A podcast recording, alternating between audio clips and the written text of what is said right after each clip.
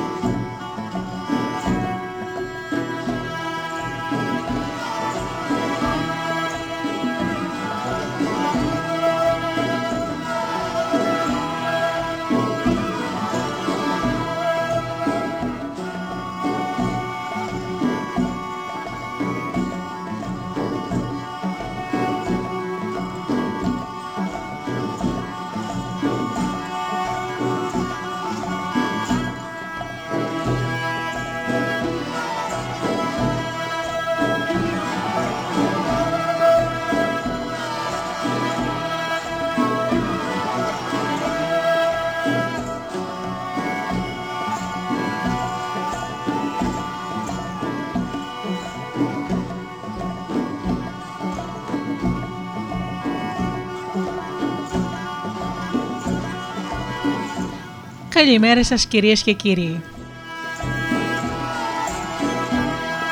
Είναι η εκπομπή «Μύθοι και πολιτισμοί» με τη Γεωργία Αγγελή. Ζωντανά από το στούντιο Δέλτα, το ραδιόφωνο της καρδιάς μας.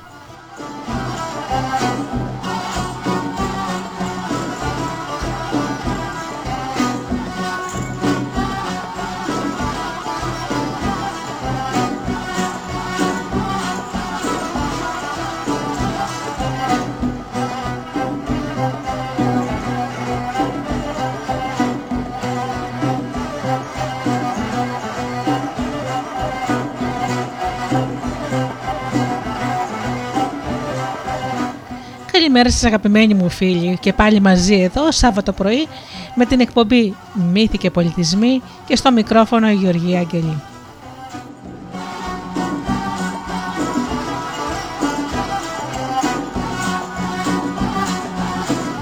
Σήμερα θα κάνουμε αφιέρωμα στην υπέροχη συγγραφέα Ζωή Βαλάση και θα ακουστούν αποσπάσματα από τα βιβλία της.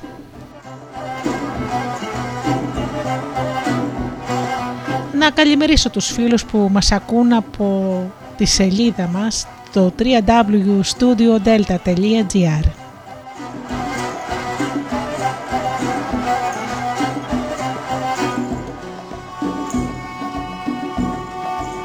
Καλημέρα και στους φίλους που μας ακούν από τις μουσικές σελίδες στις οποίες φιλοξενούμαστε όπως είναι το Live24.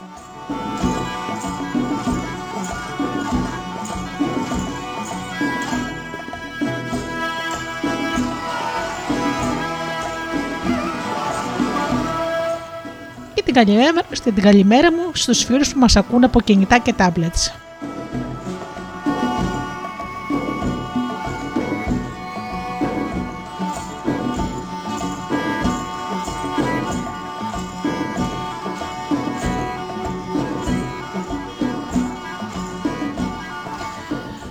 Την καλημέρα μου στους συνεργάτες μου και φίλους, τον Τζίμι, την Αφροδίτη και την Ωρα.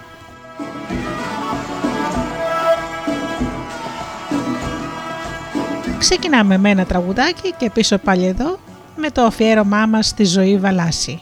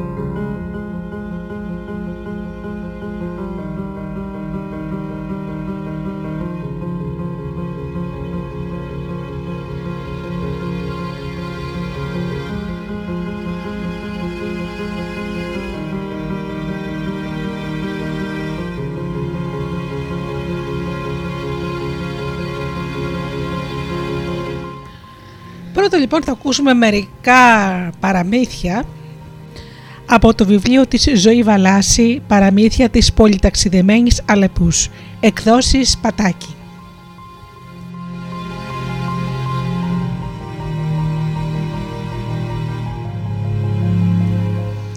Η ανεμομαλούσα. Μια κόρη, μια πεντάμορφη, η ανεμομαλούσα. Το βράχο βράχο περπατεί, τον όχτο όχτο τρέχει. Βγαίνει στοιχειό φαρμακερό να την εφάει θέλει. Ποια είσαι εσύ η έμορφη που, βράκο, που δράκο δεν φοβάται; Η αντριωμένη είμαι εγώ, η ανεμομαλούσα, που έχω τον κεραυνό αδελφό και το βοριά κουμπάρο και έχω ζακόνια παπαλιά να κυνηγάω δράκους. Ένας μου ξέφυγε θαρό και μοιάζει σαν και σένα.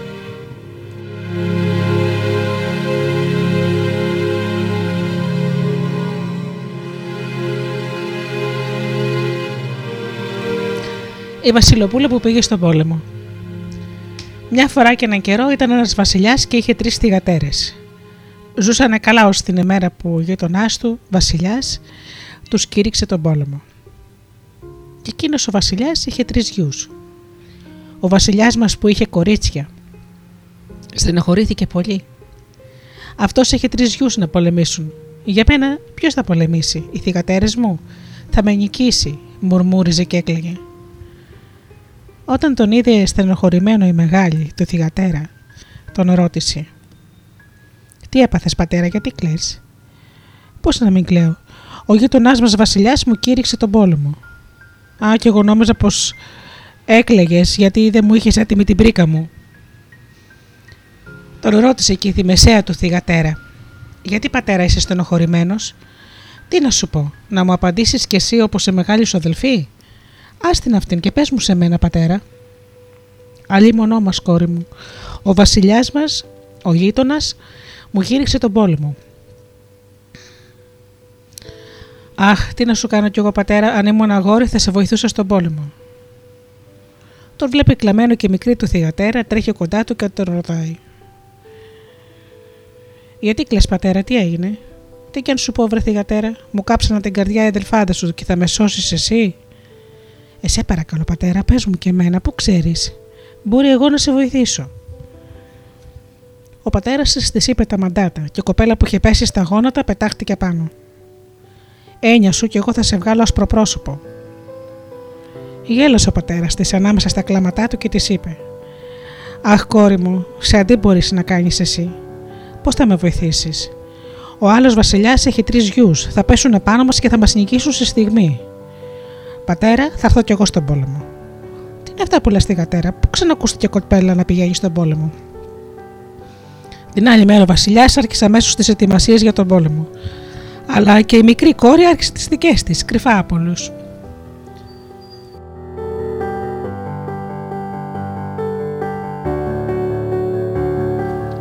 Πήγε στο στάβλο, διάλεξε το καλύτερο άλογο, το έκρυψε σε ένα στάβλο απόμερα και το τάιζε δύο μέρες και δύο βράδια με στραγάλια και με σταφίδες και το πόντιζε κρασί. Πήγε και σε ένα ράφτα και του παρήγγειλε μια στολή αρχοντική. Πήγε και στον καλύτερο μάστορα σπαθιών και του παρήγγειλε το πιο καυτερό σπαθί. Τέλειωσαν στο παλάτι οι ετοιμασίες και κίνησαν όλοι για τον πόλεμο. Η Βασιλοπούλα έτρεξε στον πατέρα της και τον παρακάλεσε. Πατέρα, δώσ' μου και εμένα ένα άλογο να έρθω κι εγώ. Επήγαινε στο στάβλο και αν έχει μείνει κανένα, πάρτο. Πήγε στο στάβλο και βρήκε μόνο ένα γέρικο και κουτσό άλογο. Το πήρε και έφυγε πρώτη από όλους. Προχώρησε, προχώρησε, σοριάστηκε το άλογο στον δρόμο και αυτή έκανε πως προσπαθούσε να το σηκώσει. Τότε φάγει και ο στρατός του, του πατέρα της και σαν την είδαν άρχισαν να γελάνε και να κοροϊδεύουν. Ο πατέρας της τροπιασμένο της είπε: Πήγαινε κόρη μου στο σπίτι, μη μας κοροϊδεύει ο κόσμος. Γύρισε και αυτή στο παλάτι, ντύθηκε με τη στρατιωτική στολή της, πήγε και πήρε το άλογο που το είχε ταΐσει με όλα τα καλά και κίνησε μονάχη της για τον πόλεμο. Όταν έφτασε, η μάχη είχε αρχίσει. Όρμησε η Βασιλοπούλα και με το σπαθί της μια από εδώ και μια από εκεί, μια ζάλη ήταν. Τους έκοβε όλους και το άλογό της τους πάταγε σαν να έντουσαν καρύδια. Κανείς δεν μπορούσε να τη βγει μπροστά. Σαν είδε το κακό που πάθανε οι στρατιώτες του άλλου βασιλιά, πετάξανε τα όπλα και παραδοθήκανε. Μονάχα κάποια στιγμή πληγώθηκε η Βασιλοπούλα στο δάχτυλο και έτρεχε αίμα. Το είδε ο Βασιλιάς και της έδωσε το χρυσοκέντριμενο μαντίλι του το δέσει. Ποιος Άγιος μου στείλε αυτό το παλικάρι; Ποιος είναι αυτός ο Άγγελος που δεν τον έχω ξαναδεί και με έκανε και κέρδισε τον πόλεμο, έλεγε ο πατέρας της, γιατί βέβαια πού να την αναγνωρίσει. Ενώ όλοι πανηγύριζαν την νίκη τους, η Βασιλοπούλα καβάλισε το αλογό της και σαν αέρας πέταξε στο παλάτι. Άφησε το καλό άλογο, έβγαλε την ωραία τη στολή και ντύθηκε πάλι με τα φόρεματά της και πήγε κοντά στο κουτσό άλογο που ήταν ακόμα πεσμένο για να το σηκώσει να το πάει στο στάβλο. Οι στρατιώτες που γύριζαν από τον πόλεμο με τραγούδια για την νίκη τους, όταν είδα την κοπέλα με το κουτσό άλογο, άρχισαν τα γέλια. Ακόμα εδώ είσαι εσύ; Εμείς πήγαμε στον, στον πόλεμο, γυρίσαμε, νικήσαμε και σε βρίσκουμε ακόμα εδώ. Και όταν κάτσανε στο τραπέζι, η Βασιλοπούλα ρωτούσε τον πατέρα της πώς ήταν στη μάχη. Ποιος έκανε τούτο, ποιος έκανε το άλλο. Αλλά ο πατέρα της της είπε: Αχ, κόρη μου, ήρθε ένα παλικάρι σαν αρχάγγελος. Ποιος Άγιος μας τον έστειλε; Όρμηξε μετά λογό του στη φωτιά. Με το σπαθί έκοβε από εδώ, χτύπαγε από εκεί και με το άλογο του πατούσε τους εχθρούς. Κανένας και δεν μπορούσε να το ξεφύγει. Πώ θα το βρω αυτό το παλικάρι να το ευχαριστήσω; Πώ θα του ξεπληρώσω τα χρέη; Όταν της είπε πως το μόνο που έπαθε ο άκρο καβαλάρε ήταν που μάτισε το μικρό του το δάχτυλο, η Βασιλοπούλα τον ρώτησε. Και αυτό το μαντίλι που λες πως του έδωσε στο χέρι, το αναγνωρίζεις πατέρα; Πώς δεν το αναγνωρίζω, το μαντίλι μου δεν ξέρω. Τότε η Βασιλοπούλα έβγαλε από την τσέπη της το μαντίλι και τούτο και το κόψαμε στο δαχτυλάκι της. Και αγκαλιάστηκαν και έκλαιγαν όλοι από χαρά. Και ο Βασιλιάς είπε: Τώρα, κόρη μου, θα κάτσεις εσύ στο θρόνο. Και έτσι και έγινε. Γύρισα κι εγώ από εκεί κουρασμένος.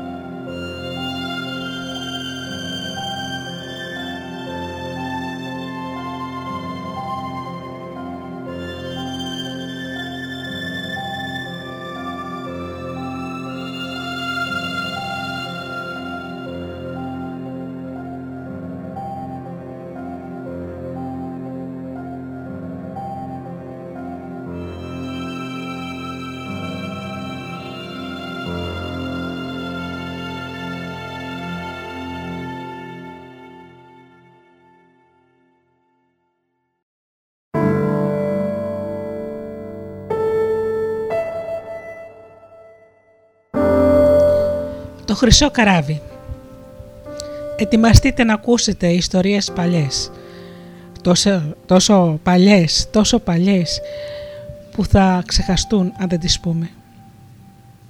Ήταν κάποτε μια πολιτεία χτισμένη στον αέρα, στη βορεινή άκρη του ουράνιου τόξου. Τα παλάτια της ήταν από χρυσάφι και κρίσταλο και έλαμπαν και στραποβολούσαν τόσο που ποτέ δεν υπήρχε εκεί η νύχτα. Ήταν η Ασγκάρτ, η πολιτεία, όπου κατοικούσαν οι θεοί των Βίκινγκ, των λαών που ζούσαν στον μακρινό βορρά, στην Ισλανδία με τα τρομερά ηφαίστεια, στην Νορβηγία και στη Σουηδία με τους πάγους. Για δεκάδες χρόνια κάθε άνοιξη οι άντρες εκείνων των τόπων μπαίνανε στα πλοία τους και αρμενίζανε σε γνωστές και άγνωστες θάλασσες για να βρουν στο μεγάλο κόσμο όλα αυτά που τους έλειπαν στις παγωμένες και βραχοσπαρμένες πατρίδες τους. Μια μέρα της Άνοιξης στην χώρα των Βίκινγκ οι αρχηγοί πολλών μικρών χωριών με τους πολεμιστές τους αποχαιρέτησαν τις οικογένειές τους και μαζεύτηκαν στο λιμάνι. Εκεί τους περίμεναν με τα υπέροχα πλοία με τους καλισμένους δράκοντες στις πλώρες έτοιμα για το μεγάλο ταξίδι. Ανάμεσα στους πολεμιστές ήταν και μερικές πολεμίστριες και ένα μόνο κοριτσάκι. Ο Ζίγμουντ από τον Γκέρ, μην έχοντας γιο, είχε μεγαλώσει τη Χίλντι σε ένα γόρι. Το κοριτσάκι η Χίλντι στα 12 χρόνια της μπορούσε να τα βάλει με αρκούδα, να πολεμήσει ανάμεσα σε παγόβουνα, να σκαρφαλώσει σε βουνά όπου δεν υπάρχει αέρας, να ανασάνεις. Να σκαλίσει με το μαχαίρι της ζωντανά και πρόσωπα που νόμιζες πως ήταν ζωντανά. Μερικά από αυτά τα κατορθώματα τα έκαναν πολλά παιδιά της ηλικίας της, αλλά μόνο η Χίλντε τα έκανε όλα και ήταν η μοναδική που ήξερε τους ρούνους, δηλαδή να διαβάζει και να σκαλίζει στην πέτρα τα μαγικά γράμματα. Αυτό ήταν το μυστικό της. Την προπαραμονή του ταξιδιού τους προσφέρανε θυσίες στους θεούς τους και πολεμήσανε. Οι ραψοδοί, σκάλντ, τραγούδησαν τους άθλους των θεών και τα ροϊκά κατορθώματα των προγόνων και οι ψυχές γέμισαν με κουράγιο και ελπίδα. Την επόμενη μέρα την παραμονή έκαναν την επιθεώρηση. Όλα ήταν έτοιμα. Τα πλοία φορτωμένα με τα χρειαζόμενα, τα χωριά με όσους θα έμειναν πίσω ασφαλισμένα από επιδρομές, οι θεοί ευχαριστημένοι. Όλοι πέσανε νωρίς να κοιμηθούν για να ξεκινήσουν πριν από το χάραμα. Κοντά στα μεσάνυχτα ξέσπασε μια φοβερή καταιγίδα. Τεράστιες αστραπές έσκυζαν τα μαύρα σύννεφα. Βροντές τράνταζαν τη γη και τα βουνά. Ο Θόρ, ο θεός των κεραυνών, έστελνε κατά πάνω τους ασταμάτητα τεράστιους φλογισμένους δράκοντες. Η αγριεμένη θάλασσα μούκριζε και τα κύματά της υψώνονταν σαν βουνά που περπατούσαν. Ο Σίγκουρντ κατάφερε να οδηγήσει τους περισσότερους ανθρώπους του σε μια σπηλιά κοντά στο λιμάνι πριν αγριέψει πολύ, πολύ ο καιρός. Ύστερα, μέσα στη μάνιτα του Θόρ, όλη τη νύχτα ο ίδιος και οι άξιοι σύντροφοί του πηγαίνουν έρχονταν για να βοηθάνε. Κάθε φορά που έφερνε κάποιος ταλέπουρου στη σπηλιά, καθόταν για λίγο με τη Χίλτε, αλλά ύστερα από λίγο αναγκαζόταν να την αφήσει. Πάντως χωρίς στενοχώρια, γιατί το κοριτσάκι δεν φοβόταν και δεν φαινόταν να φοβάται. Το πρωί όλα είχαν χαθεί. Τα πλοία είχαν τσακιστεί, η θάλασσα είχε καταπιεί τις προμήθειες, οι πολεμιστές, άλλοι παγωμένοι από τη βροχή, άλλοι τυφλωμένοι από τους κεραυνούς, άλλοι κουρελιασμένοι, έψαχναν τους συντρόφους τους. Εκείνο το πρωί η Χίλντε δεν ήταν στη θέση της. Ο αρχηγός δεν ανησύχησε, είχε εμπιστοσύνη στο παιδί. Ανησυχούσε όμως για την απίστευτη συμφορά που τους είχε βρει. Πώς θα κάνανε το ταξίδι τους ενώ όλα τα πλοία είχαν διαλυθεί; Προμήθειες, όπλα, ρούχα, τίποτα δεν υπήρχε πια. Α αφήσουμε όμως τους άταχου ταξιδευτές να γυρεύουν λύσει και ας δούμε τι έγινε η Χίλντε. Η Χίλντε είχε στο δάσος εκεί κοντά ένα πολύ αγαπημένο φίλο, το Μαστρονάνο. Στο εργαστήριο του βαθιά σε ένα βράχο, με χρυσάφι και ασίμι, με πολύτιμα πετράδια και ακόμα με υλικά που κανένας άλλος έξω από αυτόν δεν μπορούσε να βρει, μαστόρευε αριστουργήματα. Για τον Θεό Όντιν είχε φτιάξει ένα κοντάρι που έβρισκε πάντα το στόχο του, μια για τη θεά Σιβ μια κορώνα με ολόχρυσα μαλλιά. Αυτός είναι ο μόνος που μπορούσε να βοηθήσει να φτιάξουμε γρήγορα με πλοία με κάποιο δικό του μαγικό τρόπο, σκέφτηκε το κοριτσάκι και έτρεξε στο φίλο της. Αλλά ο Νάνος ήταν πεσμένος κάτω στο χώμα και τα ρούχα του φαινόταν καψαλισμένα από τον κεραυνό. Τον κούνησε, τον ταρακούνησε, τίποτα. Η Χίλτε έβγαλε μια φλούδα δέντρου και σκάλισε κάτι μαγικούς ρούνου για φυλακτό. Ακούμπησε τη γραμμένη φλούδα πάνω στην καρδιά του φίλου του και έφυγε σαν ελάφι. Η Χίλτε είχε και άλλο φίλο. Χώθηκε ακόμα πιο βαθιά στο δάσος και σταμάτησε κοντά στην όχθη μιας παράξενης λίμνης. Ήταν η λίμνη όπου συχνά συναντούσε τον γίγοντα, τον γίγαντα Μιμήρ, τον σοφό. Αχ, ας τον βρω, ευχήθηκε το κοριτσάκι. Πέρασε κάμποση ώρα. Η Χίλτε περίμενε εκεί. Ο ήλιος ανέβηκε μεσούρανα. Οι αχτίδες του λαμπυρίσανε στην επιφάνεια της λίμνης. Από τον ήλιο έπεσε ένα χρυσό φύλλο που έκανε κύκλου στο νερό.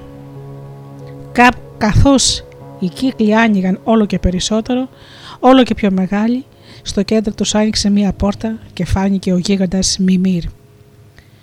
Η Χίλτε παρακάλεσε τον, τον γίγαντα Μιμήρ που είχε εξουσία πάνω σε όλες τις λίμνες, τις πηγές και τους βάλτους να δώσει λίγες σταγόνες αθάνατο νερό για το φίλο της τον Μαστρονάνο. Ο γίγαντας κοίταξε στο μαγικό καθρέφτη της λίμνης και είδε πεσμένο τον Άνω. Βρε, μήπως κοιμάται, δεν μου φαίνεται για πεθαμένος. Η καρδιά του μοιάζει να έχει ζωή, είπε. Έχω κουμπούσει στην καρδιά του μια φλούδα με μαγικούς ρούνους, εξήγησε η Χίλντε. Αλλά αυτοί δεν φτάνουν για να τον κάνουν να σηκωθεί. Τα πράγματα τα βλέπω σκούρα, έκανε ο γίγαντας. σω χρειάζεται κάτι άλλο. Η Χίλντε δεν μίλησε, δεν ρώτησε τίποτα. Περίμενε. Οι γίγαντες είναι τόσο τεράστιοι που χρειάζονται αρκετό χρόνο για να φέρουν τη σκέψη τους στο στόμα τους. Το βρήκα. Ο Νάνος σου χρειάζεται μια μπουκιά από το μήλο της Ιντούν. Τρέχα να τη βρεις γιατί σε λίγο η κυρά θεά μας θα τσακωθεί με τον Χαζολόκι και δεν θα έχει όρεξη ούτε να σε δει. Τρέχα! Όχι, όχι, στάσου. Βλέπω τον άντρα της τον Μπρόκι. Τώρα θα περάσει από εδώ. Θα σε πάει αυτό στην κυρά του. Θεός της ποιήσης είναι.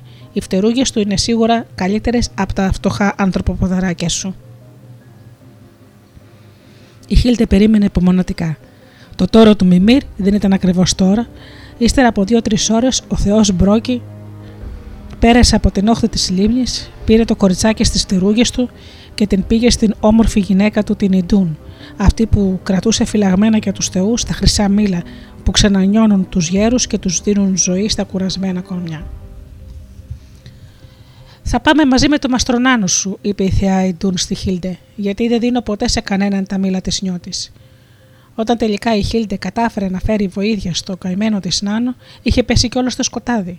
Με μια δαγκονιά από το μαγικό μήλο της Ιντούν, ο Μαστρονάνος ξαναβρήκε την υγεία του. Ο Βρωμιάρης, ο Ανακατοσούρας, ο Κοσμοχαλαστής Θεόρ, ο Θεός Θόρ, ο Βλακονόρ, έβριζε για μια ολόκληρη ώρα τον Θόρο ο Μαστρονάνος. Η θεία Ιντούν, επιστρέφοντας στην Ασκάρντ, άκουσε τις φωνές ώσπου πέρασε πίσω από τα δύο βουνά. Η Χίλντε στη σπηλιά του φίλου του ήταν κουρασμένη. Πεινούσε, διψούσε και νύσταζε, αλλά συνάμα την έτρωγε αγωνία. Πώς θα φύγουν οι δικοί της χωρίς πλοία, Μήπως δεν φύγουν, και αν δεν φύγουν, πού θα βρουν τα πράγματα που είχαν ανάγκη από τις χώρες της Ανατολικής θάλασσας; Ζώα, βόδια κυρίως, που δεν είχαν στα χωριά τους, εργαλεία που τους λείπανε, υφάσματα. Δηλαδή, ας πούμε, κατά κάποιο τρόπο μου έσωσε στη ζωή, είπε ο Νάνος. Ω δεν ξέρω, μπορεί. Μάλλον βιαζόμουν να σε δω καλά. Αύριο δεν είναι να φύγετε. Μπα, ο Θόρο τα χάλασε όλα. Και η χείλη του διηγήθηκε τι συμφορά είχαν πάθει τη νύχτα. Και γι' αυτό στεναχωριέσαι, είπε ο Μαστρονάνο με το πονηρό ύφος που έχουν συνήθως οι νάνοι όταν θέλουν να σου κάνουν ένα μεγάλο δώρο, χωρίς να καταλάβεις πόσο μεγάλο είναι και να ντραπείς. Εδώ έχω κάτι. Όχι, στο ράφι θα είναι. Φτού το έβγαλα όταν άρχισαν τα ταρακουνήματα, τα μπαμ και τα μπουμ. Ναι, αλλά πού το έβαλα. Α, ναι, το έκρυψα με το βρει ο Αχρίος, ο Γελίος, ο Θόρ, ο Βλακονόρ. Η Χίλντε περίμενε υπομονετικά.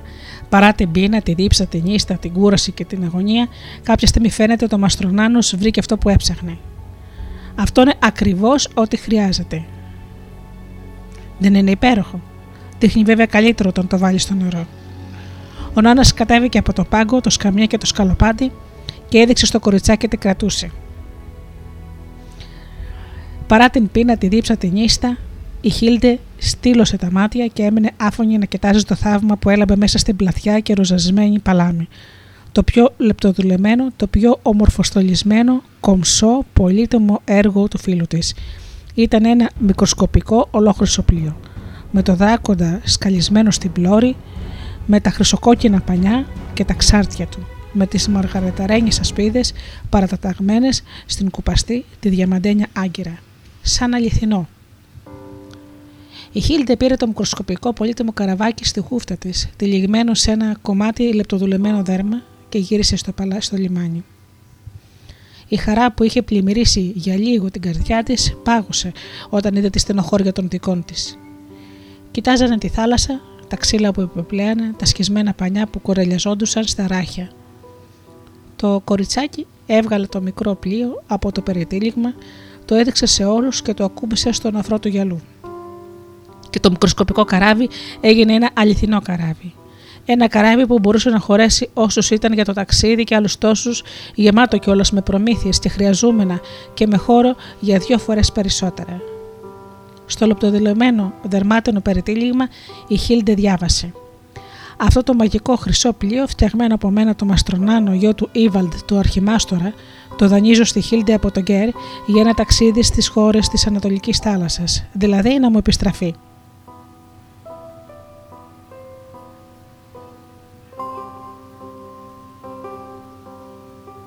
Η Χίλντε κατάλαβε τότε τι πολύτιμο μαγικό δώρο τους είχε κάνει ο φίλος της. Στο γυρισμό, το πρώτο που έκανε η Χίλτε μετά που φίλησε τη μάνα της ήταν να τρέξει στον άνω και να το επιστρέψει το χρυσό καραβάκι. Μαζί του πήρε ένα μπαούλο γεμάτο λευκές περγαμηνέ και ένα μπουκαλάκι σπάνιο μελάνι κόκκινο βασιλικό από μια άγνωστη πολιτεία την Κωνσταντινούπολη. Βλέπεις το υπέροχο εκείνο μαγικό ολόχρυσο καραβάκι που ήταν αληθινό; Μόλις το ακουμπήσεις στο νερό και ξαναγινόταν μικροσκοπικό όταν το έβγαζες όταν το έβαζε στη γη, ήταν δώρο φτιαγμένο από τον υπέρτατο άρχοντα της Ασγκάντ, τον μεγάλο θεό Όντιν. Ωστόσο οι πρώτοι που το χρησιμοποίησαν ήταν οι άνθρωποι.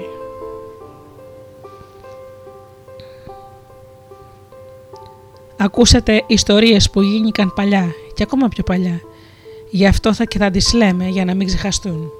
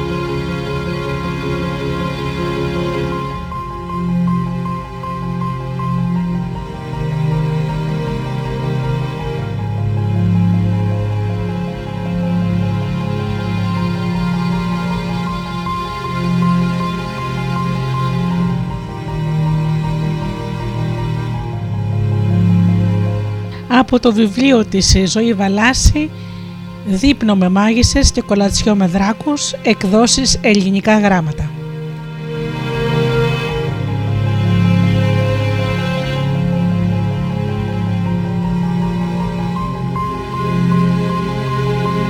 Η Σούσα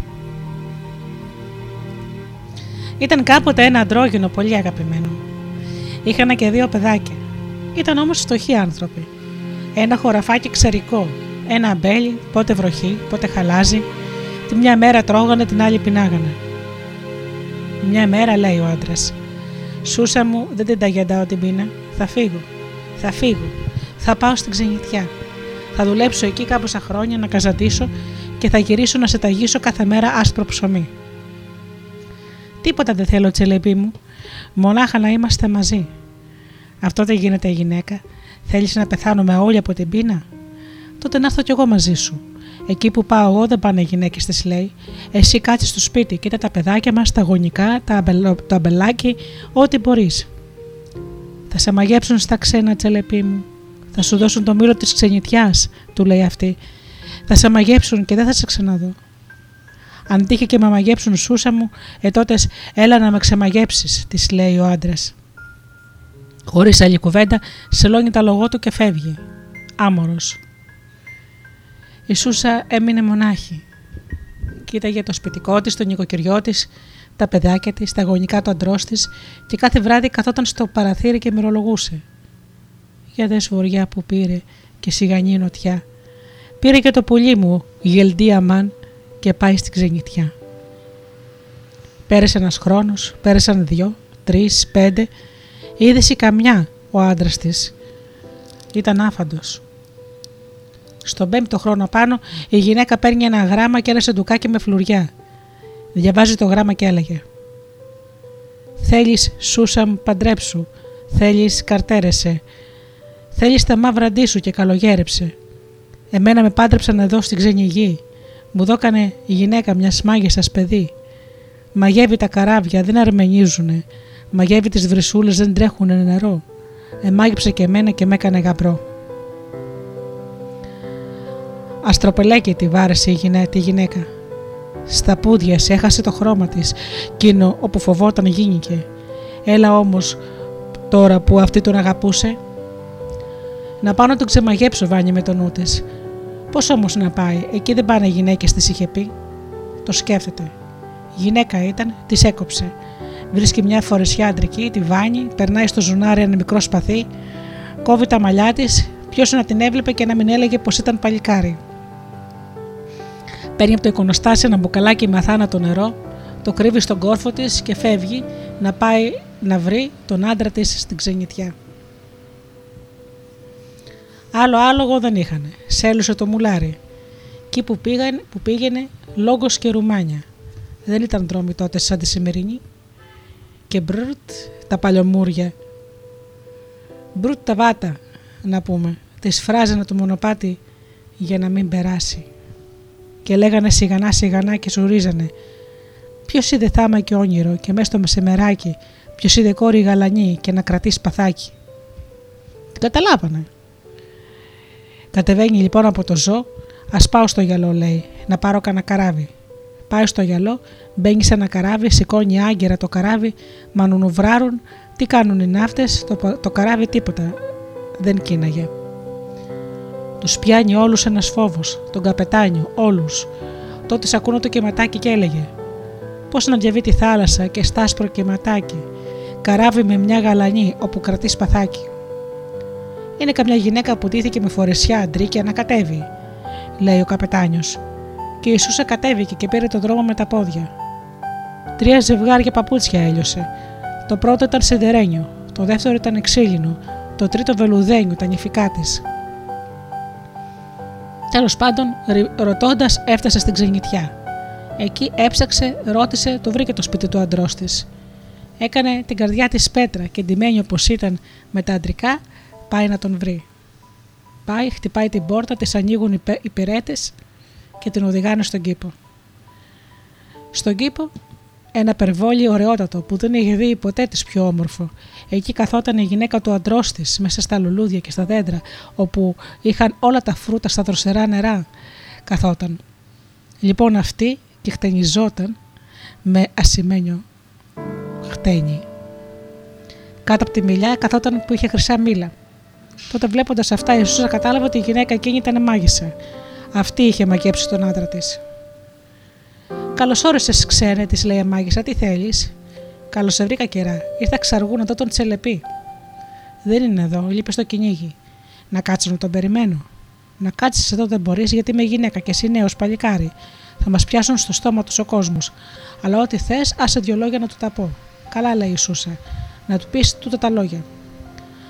Ο στήλος του σπιτιού σου εγκρεμίστηκε. Το κλίμα της αυλής σου εμαράθηκε. Τα δύο περιστεράκια επετάξανε και η ασημένια βέρα σου τρελάθηκε. Παλιά παραμύθια τούτα, ωραία όμως. Μετά από τρεις μέρες γύρισε ο Τσελεπής από το κυνήγι. Τι νέα, τι έκανες, τι έμαθες, λέει στη γυναίκα του ότι μάγισσα. Καλά. Ένα παλικάρι ήρθε να σε δει και δεν τ' άφησε να κάτσει εδώ για να σε καρτερέσει. Καλά έκανες και περίκαλα. Δεν σου είπε τίποτα. Τι μ' ήθελε. Μου άφησε κάτι λόγια να σου πω. Ο στήλος του σπιτιού σου εγκρεμίστηκε. Το κλίμα της αυλής σου εμαράθηκε. Τα δύο περιστεράκια επετάξανε και η σημαίνια βέρα σου τρελάθηκε. Σαν τ' άκουσε αυτά, ο άντρας φαρμακώθηκε. Να χάσει τα συλλογικά του. Ο στήλος του σπιτιού μου είναι ο πατέρας μου. Πέθανε. Το κλίμα της αυλής μου είναι η μάνα μου. Την έχασα κι αυτή. Τα δύο περιστεράκια τα παιδιά μου φύγανε. Η ασημένια βέρα είναι η σούσα μου. Τι γίνηκε, μονολογούσε και έλεγε. Γυρνάει στη γυναίκα του τη μάγισσε. Άσχημα νέα μου φέρε το τόσο ξένος. Άσε με γυναίκα να πάω στο σπίτι μου και ύστερα ξανάρχομαι. Άμα σε ξεμαγέψω, δεν θα σε ξαναδώ, λέει η γυναίκα η μάγισσα. Δεν σε αφήνω. Από τότε έπεσε αυτός άρρωστος βαριά. Ούτε γιατρός ούτε γιατρικά τον συνεφέρνανε. Κάθε μέρα έρευε, έλειωνε. Μαθεύτηκε σε όλη τη γειτονιά, βούηξε η πόλη, το έμαθε και η Ιησούσα που περνούσε και ξαναπερνούσε, γυρεύοντας ευκαιρία να τον πετύχει μονάχο να του μιλήσει. Σαν άκουσε λοιπόν για την αρρώστια, αντίθηκε περματευτής και πήγε από κάτω από το σπίτι και διαλαλούσε. Έχω όλα τα γιατρικά για όλες τις αρρώστιες. Βγαίνει μάγισσα και φωνάζει. Ε, περματευτή, έχεις γιατρικό για την αρρώστια της καρδιάς. Έχω, λέει η Σούσα. Έχω ένα γιατρικό που ανασταίνει και πεθαμένο. Πόσο το πουλάς. Δεν το πουλάω με λεφτά, το πουλάω με δαχτυλίδια. Καλά. Πάει η μάγισσα στο σπίτι και φέρνει όλα τα δαχτυλίδια που είχε. Η Σούσα τώρα, πονηρή, ε, έκανε πως τα είχα εξέταζε ένα-ένα. Τούτο θέλω, λέει στο τέλος, και δείχνει τη βέρα που είχε η μάγισσα στο δάχτυλό της. Ε, ας είναι, πάρτο, της κάνει η μάγισσα και βγάνει από το χέρι τη βέρα και τη δίνει. Τώρα φέρε μου το γιατρικό. Α, όχι, δεν κάνει να πάει σε άλλα χέρια, λέει η Σούσα. Πήγαινε με στον άρρωστο και εγώ θα τον γιατρέψω στο πικεφί. Η γυναίκα της ξενιτιάς έμπεσε στην κάμερα της Σούσα που όπως είδαμε παρέστηνε τον, τον πραγματευτή. Αυτή η καημένη μόλις δει τον τσελεπή της μαράθηκε. Κόντεψε να λιποθυμήσει. Τόσο είχε δυνατήσει το παλικάρι, σαν σκιά ήτανε, και τα μάτια του κλειστά. Τέλος πάντων η Σούσα βγάζει από τον κόρφο της το μπουκαλάκι με το θάνατο νερό, ραδίζει τον ξένο στο μέτωπο και στα χέρια και τους στάζει τρεις σταγόνες στα χείλια. Κατόπιν λέει της μάγισσε να κρατήσει όλες τις πόρτες ανοιχτές για να φύγει τάχα με το κακό, και η ίδια κρύβεται πίσω από ένα πορτόφυλλο και κοίταζε. Πραγματικά ο άντρας μόλις τον έπιασε το θάνατο νερό συνήλθε.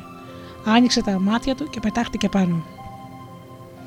Πού είμαι, πού βρίσκομαι, πού είναι το σπίτι μου, πού είναι η γυναίκα μου; Εδώ είναι το σπίτι σου, και εγώ είμαι η γυναίκα σου, του λέει η μάγισσα. Σαν είναι εδώ το σπίτι μου, πού είναι ο στήλος, πού είναι το κλίμα, πού είναι τα δύο περιστεράκια μου και πού είναι η ασημένια βέρα μου. Η γυναίκα της ξενιτιάς δεν ήξερε τι να το αποκριθεί. Εγώ είμαι η γυναίκα σου, του λέει, δεν με γνωρίζεις. Όχι, σαν είσαι εσύ η γυναίκα μου, πού είναι το δαχτυλίδι του γάμου μας. Κάνει η γυναίκα να βγάλει το δάχτυλο τη βέρα, δεν είχε βέρα. Τότε θυμήθηκε που την είχε δώσει το πραγματευτή. Δεν χάνει καιρό η Σούσα. Πετάγεται πίσω από το πορτόφυλλο και πέφτει στην αγκαλιά του τσελεπή τον παίρνει και φεύγουν και πάνε πίσω στο χωριό τους. Χώρισαν ποτέ ξανά και ζήσαν αγαπημένοι πολλά χρόνια. Πέρασα κι εγώ εκεί και με, με κεράσανε μια σούφλα φακή.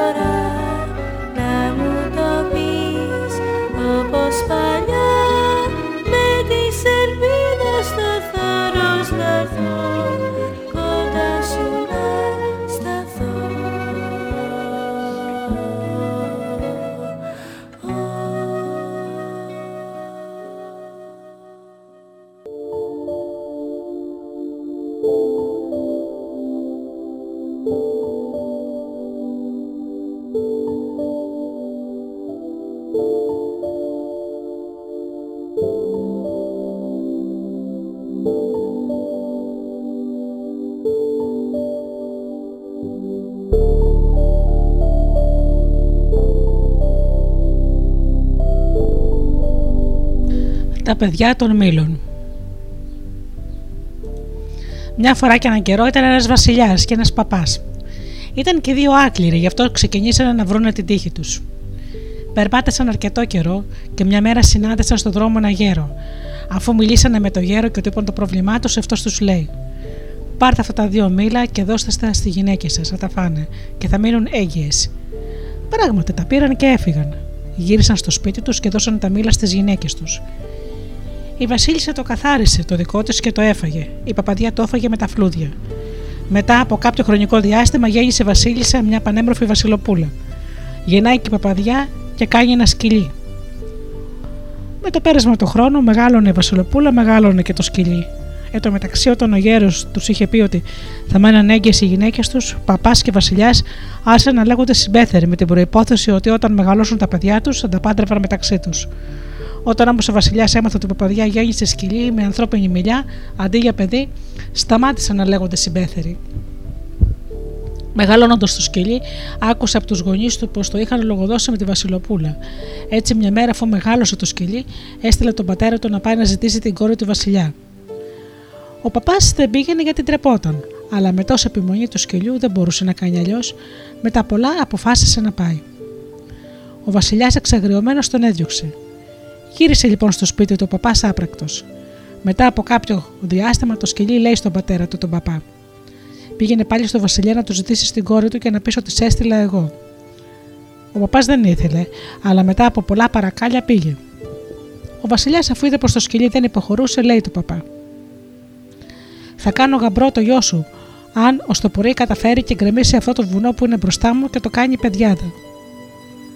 Φεύγει ο Βασιλιάς, φεύγει ο παπάς και πάει στο σπίτι του στενοχωρημένος και λέει στο σκυλί πώ έχουν τα για πράγματα. Τότε λέει το σκυλί στον πατέρα του: Πάρε μαζί σου τα 12 Ευαγγέλια και πάμε στο βουνό. Πάνε, φτάνουν. Λέει το σκυλί στον παπά. Διάβασες εσύ τα 12 Ευαγγέλια και όταν διαβάσει και το τελευταίο να με ξυπνήσεις. Έτσι και έγινε. Όταν ο παπάς τελείωσε το διάβασμα, ξυπνάει το σκυλί και λέει του παπά: Χτύπα το πόδι μου τον μπροστινό. Με το χτύπημα έπεσε από το πόδι του σκυλιού μια χρυσή βεργούλα. Το σκυλί παίρνει τη χρυσή βεργούλα και χτυπάει το βουνό τρεις φορές, και τότε έγινε όπως το ζήτησε ο Βασιλιάς. Την άλλη μέρα κοιτάει ο Βασιλιάς και μένει με ανοιχτό το στόμα. Τότε πάει ο παπάς, αλλά ο Βασιλιάς του λέει: Αν ο γιος σου καταφέρει τώρα αυτή την παιδιά εδώ στο πορεί να την φυτέψει με δέντρα που να έχουν και καρπούς, τότε τα θα πάρει την κόρη μου. Πάει ο παπάς στο σπίτι καταστενοχωρημένος. Ενώ ο Βασιλιάς έτρεβε τα χέρια από τη χαρά του, γιατί αυτό ήταν ακατόρθωτο και έτσι δεν θα μπορούσε το σκυλί να πάρει την κόρη του. Πηγαίνοντας ο Βασιλιάς στο σπίτι, λέει στο γιο του το σκυλί. Τι του ζήτησε ο Βασιλιάς; Λέει τότε το σκυλί στον πατέρα του. Έλα μαζί μου. Πράγματι, πάνε μέχρι την παιδιάδα εκείνη. Αυτή τη φορά θα διαβάσεις μόνο τα έξι Ευαγγέλια, του λέει στον παπά το σκυλί. Και όταν τελειώσεις, να με ξυπνήσεις. Ο παπάς έκανε όπω του είπε το παιδί του το σκυλί. Το σκυλί χτυπάει όπως και πριν με τη χρυσή βεργούλα και έγινε αυτό που ζήτησε ο Βασιλιάς. Μια τεράστια παιδιάδα με λογής συλλογή δέντρα και όλα φορτωμένα με καρπούς. Ο Βασιλιάς, βέβαια, μετά από αυτό δεν μπορούσε να κάνει διαφορετικά και όρισαν την ημερομηνία του γάμου. Πήγαιναν όλοι στο παλάτι, βλέπαν την ύφη στο σκυλί, δεν έδιναν σημασία όμως. Είδε και η μέρα του γάμου. Κόσμος πολύ στο παλάτι. Περίμεναν όλοι να δουν τον γαμπρό. Έφτασε και το σκυλί, έκανε να ανεβεί τη σκάλα, δεν ξέρανε πώς ήταν αυτός ο γαμπρός. Μια του δίδαν, τον κρεμίζαν και αυτό δεν μπορούσε να φτάσει επάνω. Τελικά το πήρε ο παπάς και το ανέβασε αγκαλιά στις σκάλες. Μπήκαν στην εκκλησία, Βασιλοπούλα και σκυλί στεφανώθηκαν και όλοι ήταν κατάπληκτοι. Αν ήταν ποτέ δυνατόν μια Βασιλοπούλα να παντρεύεται σκυλί. Αφού έγινε ο γάμος, το βράδυ άρχισε το γλέντι και το ζευγάρι πήγε στην κάμαρα. Το σκυλί καθόταν σε μια γωνιά και η Βασιλοπούλα στο κρεβάτι έκλαιγε την τύχη της. Σηκώνει μια στιγμή το κεφάλι και βλέπει το σκυλί είχε μεταμορφωθεί και είχε γίνει ένα ωραίο παλικάρι. Πήγαινε έξω να χορέψεις, της λέει το παλικάρι. Αλλά φυλάξου, μην μπει σε κανένα το μυστικό μου. Εγώ θα έρθω τρεις φορές και θα χορέψω μαζί σου. Κάθε φορά με άλλο χρώμα, άλογο. Εσύ όμως θα προσέξεις ότι το χρώμα έχει, ό,τι χρώμα έχει το, το άλογό μου, το ίδιο χρώμα μαντίλι θα μου δένει στο λαιμό. Αλλά έχει το νου σου, μην με μαρτυρήσεις, γιατί τότε θα με χάσεις και θα κάνεις τρία χρόνια να με ξαναβρεις και θα χαλάσεις τρία ζευγάρια σιδερένια παπούτσια. Πηγαίνει η Βασιλοπούλα στο χώρο και πετούσε από τη χαρά της. Οι άλλοι την έβλεπαν και απορούσαν και ξαφνικά έρχεται στο χώρο ένα παντάμορφο παλικάρι καβάλα σε ένα κόκκινο άλογο. Χορεύει με τη Βασιλοπούλη και αυτή του δένει στο λαιμό ένα κόκκινο μαντίλι. Το άλλο βράδυ έρχεται πάλι στο χώρο το ωραίο παλικάρι καβάλα σε ένα μαύρο άλογο. Και αφού χόρεψε με τη Βασιλοπούλη, αυτή του έδεσε στο λαιμό ένα μαύρο μαντίλι. Και το τρίτο το βράδυ ξανά έρχεται το ωραίο παλικάρι με ένα άσπρο άλογο και η Βασιλοπούλα αφού χόρεψε μαζί του, του έδεσε στο λαιμό ένα άσπρο μαντίλι. Όλος ο κόσμος απορούσαν και αναρωτιόταν πώς είναι δυνατόν η Βασιλοπούλα να γνωρίζει ένα τόσο όμορφο νέο και να έχει παντρευτεί το σκυλί. Τη ρωτούσαν, την ξαναρωτούσαν αυτή μιλιά. Τη ρωτούσε και ο πατέρας της, μια, δυο, τρεις, ποιος είναι αυτός ο νέος που είναι ο άντρας σου, πού είναι ο άντρας σου, έκλαιγε. Τι στοιχεία σε βρήκε κόρη μου; Δεν άντεξε αυτή, το μαρτύρησε στον πατέρα της το μυστικό και το παλικάρι εξαφανίστηκε.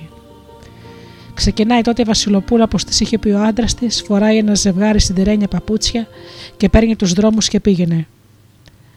Ένα χρόνο περπάταγε και από το πολύ περπάτημα έλειωναν τα παπούτσια της στα σιδερένια. Τότε έφτασε στην κορφή ενός βουνού. Εκεί συνάντησε ένα γέρο και τον ρώτησε: Μην είδε ένα παλικάρι έτσι και έτσι; Έδωσε τα χαρακτηριστικά του άντρα της. Έρχεται εδώ ένα παλικάρι, της λέει ο γέρος, και μοιάζει με αυτόν που γυρεύεις. Όπου να είναι θα έρθει. Κάτσε να τον περιμένεις, της λέει. Μόνο μην κοιμηθείς και έρθει και φύγει και, και τον ξαναχάσεις. Περίμενε λοιπόν η Βασιλοπούλα, περίμενε, νύσταξε όμως και την πήρε ο ύπνος.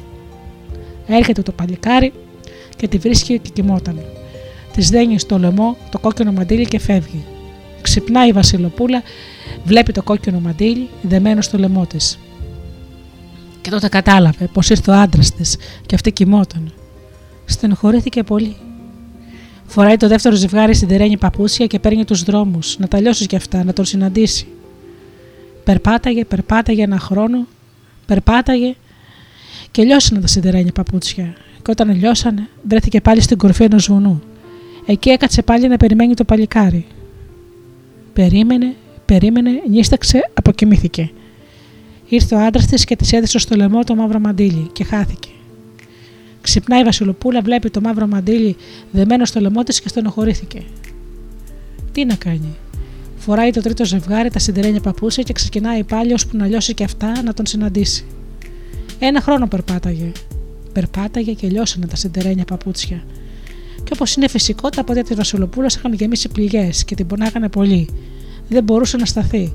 Αλλά τώρα είχε πάρει την απόφαση να μην κοιμηθεί πάλι, και γι' αυτό για να μείνει στάξη έπιασε και έριξε αλάτι στα πόδια της και δεν είχε αναπαμό από τον πόνο. Έτσι, όταν κάθισε και περίμενε τον άντρα της, δεν την πήρε ο ύπνος. Ήρθε το παλικάρι και την βρήκε ξύπνια. Την πήρε καβάλα στο άσπρο άλογο, αφού του έδεσε στο λαιμό το άσπρο μαντίλι και πήγαν στο παλάτι. Εκεί, όταν τους ήταν πως τους είχαν ξεγράψει τόσο καιρό, χάρηκαν που ήταν πάλι μαζί και όλοι ησύχασαν και τα δύο παιδιά έζησαν πολύ καλά και εμείς καλύτερα.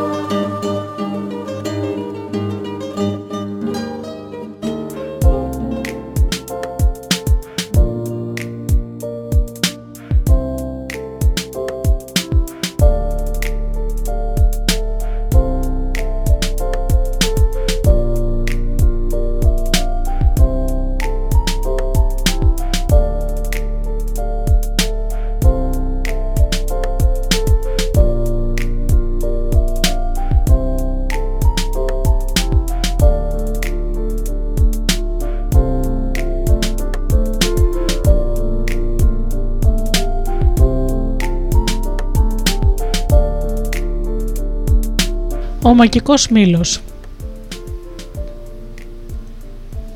Παραμυθά σε πέρασε, ένας τον εκέρασε, να καθότανε, κόσμος μαζευότανε. Μια φορά ζούσαν δύο αδέλφια. Ο ένας ήταν πλούσιος, ο άλλος ήταν φτωχός. Ο πλούσιος είχε στάνεις και χωράφια και είχε το φτωχό αδελφό του κολίγα. Ο φτωχός αδελφός δούλευε από το χάραμα ως το βράδυ και ίσα που κέρδιζε λίγο φαγάκι για τα παιδάκια του και τίποτα παραπάνω. Ό,τι περίσσευε από το τραπέζι του αδερφού του, αυτό έπαιρνε για το σπίτι του. Αυτοί τρώγαν και τους περίμενε. Έμενε καμιά ψύχα. Την έβαζε στο σακούλι για τα παιδάκια του. Ούτε σκυλιά να ήταν. Ο αδερφός του καθόταν και οι λύρες του αυγάτεναν. Να δεις όμως που τα παιδιά εκείνου του αδερφού του πλούσιου ήταν αδύνατα και κλεμπονιάρικα, ενώ τα παιδιά του φτωχού ήταν φράπες. Μια μέρα η γυναίκα του φτωχού λέει: να πας άντρα να βρεις την τύχη σου, να της πεις πως είναι άδικη και να κοιτάξει να αλλάξει βιολί γιατί θα μας πεθάνει. Τι έχω να χάσω, ας πάω, λέει αυτός. Κοίτα άντρα μου να πας και κάτι τι, κάτι να γλυκάνεις, δεν ξέρω πού θα το βρεις, ζήτησε από τον αδερφό σου τον καρμύρι, λέει η γυναίκα. Έτσι θα κάνω. Αδελφέ μου, θα φύγω να πάω να βρω την τύχη μου, λέει για την άλλη μέρα. Δώσω μου ένα αρνάκι να της σπάω, να την καλοπιάσω. Και όταν γυρίσω θα, το, θα, θα, θα σου το ξεπληρώσω. Δεν είσαι ευχαριστημένος που σε έχω εδώ και δεν σε αφήνω να πεθάνεις τη πείνα. Παραξυπάστηκες και μου θες πλούτη και μεγαλεία, λέει ο αδερφός του. Διαλέγει ένα κακομεριασμένο αρνί που ήταν έτοιμο να ψοφήσει και του το δίνει και του λέει: Πάρτο και άστο διάλογο και ακόμα παραπέρα. Και φτωχό στενοχωρέθηκε που του μίλησε έτσι ο αδερφός του, αλλά δεν είπε τίποτα. Πήρε στον ώμο το αρνάκι και ξεκίνησε. Δρόμο παίρνει, δρόμο αφήνει που λένε, συναντάει ένα γέρο. Πού πας με το αρνάκι, Πάω να βρω την τύχη μου και της το πάω πεσκέσει, αλλιώς θα καθόμουν να το μοιραστούμε. Ο λόγος σου μου χόρτασε και το ψωμί σου φάτο, που λέει η παροιμία, το παντά ο γέρος. Είσαι καλός άνθρωπος και θα σου πω εγώ πώς θα βρεις την τύχη σου. Βλέπεις εκείνα τα φωτάκια πάνω στο βουνό; Εκείνο ο κήπος που τρέχουν μέσα εκατό βρύσες με τα καλά της ζωής. Στη μέση του κήπου είναι ένας πύργος. Εκεί κατοικούν οι τύχες των ανθρώπων. Ευχαρίστησε τον γέροντα ο άνθρωπος και ανέβηκε στο βουνό. Μπήκε μέσα στον κήπο και θαύμασε τα όμορφα λουλούδια και τα συντριβάνια και τα δροσερά νερά με τα πουλιά που κελαϊδούσαν. Από τα κλαδιά κρεμόταν όλα τα φρούτα και τα καλά του κόσμου και αστράφτανε οι φιλοσιέ σαν το πουλιαίλο της εκκλησιάς. Ποταμάκια τρέχανε και κάθε ποταμάκι άρχιζε από μία βρύση. Εκεί μυριάδες βρύσει, όλες χρυσές, άλλες τρέχανε νερό, άλλες μέλι, άλλες γάλα, άλλες μπόλικο, άλλες λίγο, άλλες τάζανε. Βρέ για να βρω τη δικιά μου, σκέφτεται. Ψάχνει και βλέπει μια βρύση που στάλαζε μία σταγόνα στη χάση και στη φέξη. Αυτή ήταν η δικιά του. Πάει πάνω στο πύργο και βλέπει την τύχη του που ήταν στον οντά πλαγιασμένη και παραμύθευε με τις άλλες τύχες των πτωχών. Τι θες, να μου πεις γιατί με έχεις αφήσει έτσι αδικημένο, της λέγει. Τι μου έφερε, τον ρωτάει και ανασηκώνεται λίγο να δει. Ένα αρνάκι. Παχύ είναι ή αδύνατο; Αδύνατο. Άμα τ' άκουσε αυτό, η τύχη του φτωχού ξαναπλάγιασε και γύρισε το κεφάλι της από την άλλη πλευρά. Φεύγει αυτός. Θα τα μπαλώσω μόνος μου, σκέφτεται και πιάνει, παίρνει ένα ξυλαράκι να ξεβουλώσει τη βρύση, να κυλήσει η τύχη του και να αλλάξει το ριζικό του. Πάλεψε εκεί, τη σκάλισε ώσπου έσπασε το ξυλαράκι και σφινώθηκε. Έφραξε ολό, ολότελα η βρύση και δεν έτρεχε πια ούτε μία σταγόνα. Μόνος μου χάλασα και το λίγο αυτό το καλό που είχα, λέει. Α πάω διάλογο, όπως λέει ο αδερφός μου. Φεύγει λοιπόν και παίρνει τα όρια και τα βουνά, και ούτε ήξερε που πήγαινε και που πάταγε. Εκεί που πήγαινε τον έπιασε η νύχτα. Μέσα στο σκοτάδι βλέπει μακριά μια φωτιά. Πάει κοντά και λύνονται τα γόνατά του. Γύρω τριγύρω στη φωτιά καθόταν δαίμονας. Μικροί, μεγάλοι, τελώνια, ξοθιέ, βρουκόλακες, λάμιες, τρίγκλε και όλοι τρώγαναν και πίνανε. Μόλις τον είδαν με το αρνάκι στον ώμο, ξεσηκώθηκαν. Τόσα χρόνια καθόμαστε εδώ στην ερημιά και ψυχή δεν ήρθε. Και τώρα ήρθες εσύ και μας έφερες και πεσκέσει, είπαν, και του έκαναν τόπο να κάτσει κοντά τους. Τι είναι εδώ, ρωτάει ο άνθρωπος που είχε μαρμαρώσει από το φόβο του και δεν μπορούσε να κουνήσει. Εκεί που στέκει είναι ο τόπος του διαβόλου, και εδώ είναι το παραπέρα, του λένε. Ε, τότε να έρθω κοντά σας, λέει αυτός, γιατί έτσι μου είπε ο αδερφό μου. Τέλος πάντων, παραμύθι είναι. Ο άνθρωπος πέρασε πολύ καλά με τους δαίμονες, έφαγε και είπε τον άμπακο και, το, και τους είπε τους καημούς του. Μην έχεις έννοια, του λένε. Το δώρο θέλει αντίδωρο και πάλι δωρωμένη. Εμείς θα σου δώσουμε κάτι που θα σε κάνει πλούσιο και ευτυχισμένο για όλη σου τη ζωή. Βγάζουν αυτοί τότε οι δαιμόνοι και του δίνουν ένα μήλο, σαν αυτούς που αλέθουν τον καφέ. Όμως εκείνος ο μήλος ήταν μαγικός. Ό,τι του παρήγγελε σου το έφερνε. Ψητά, φαγιά, ψωμιά, ψάρια, ό,τι και να βάζει ο νους σου. Έλεγες, άλεσε μήλα, άλεσε τούτο και τούτο. Και το έφερνε ο μήλος. Όταν ήθελες να σταματήσει, του έλεγες άλλα λόγια και έτσι σταμάταγε. Τα δαιμόνια λοιπόν του δώσανε το μήλο και τον συμβουλέψανε να μην φανερώσει σε κανέναν πως έχει τέτοιο θησαυρό, να μην βρει μπελάδες. Χαρούμενος ο άνθρωπος φεύγει και γυρίζει πίσω. Περνάει και από την τύχη του, περνάει και κοιτάζει και βλέπει τη βρύση του που έτρεχε πιο πολύ από όλων. Φτάνει στο σπίτι του και τους βρίσκει όλους να κλαίνε. Φαΐ δεν είχαν, ρούχα δεν είχαν και ξημέρωνε λαμπροί. Βγάζει αυτό στο μήλο και παραγγέλνει φαγιά, παραγγέλνει φλουριά, παραγγέλνει ωραίες φορεσιές, παπούτσια, ζώνη, γάντια και όλα τα έφερνε ο μήλος. Και όταν πήγαν την άλλη μέρα στην εκκλησιά, λάμπανα από την ομορφιά και τα πλούτη. Απόρρισε ο αδερφός του, τον ρώτησε. Μια, τον ρώτησε δυο, ο άνθρωπος δεν μαρτυρούσε το μυστικό. Τότε ο πλούσιος έπιασε τη γυναίκα του αδερφού του, αλλά μάτια ούτε και αυτή το μαρτύρησε τίποτα. Στο τέλος ξεμονάχησε τα παιδάκια του και τα παιδάκια του τα είπαν όλα. Πως ο πατέρας τους έχει ένα μήλο και πως του παραγγέλνει ό,τι θέλουν και ο μήλος αμέσως του τα φέρνει. Τον άρχισε λοιπόν ο αδερφός στα παρακάλια.